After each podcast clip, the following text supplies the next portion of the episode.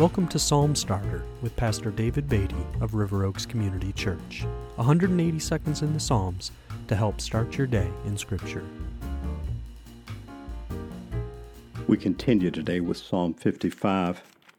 I'll begin reading in verse 4. King David wrote, My heart is in anguish within me.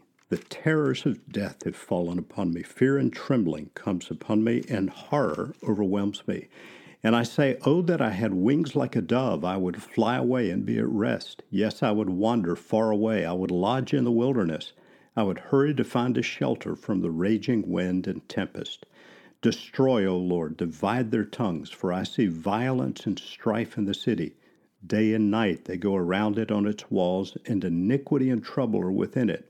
Ruin is in its midst. Oppression and fraud do not depart from its marketplace. King David was suffering at the hand of adversaries and apparently betrayal by someone who had been a friend. He expresses his confidence, however, in God in verse 16 when he reads, when we read, But I call to God, and the Lord will save me. Evening and morning and at noon I utter my complaint and moan, and he hears my voice. He redeems my soul in safety from the battle that I wage, for many are arrayed against me. And then in verse 22 of the psalm, King David teaches us a very valuable truth. We read, Cast your burden on the Lord, and he will sustain you. He will never permit the righteous to be moved. And then the psalm ends with verse 23 But you, O God, will cast them down into the pit of destruction. Men of blood and treachery shall not live out half their days, but I will trust in you. I'd like to focus for a moment on verse 22. It's a verse that I have found extremely valuable, and I would suggest that it's one we would do well to embrace during our own times of trial, suffering, or adversity.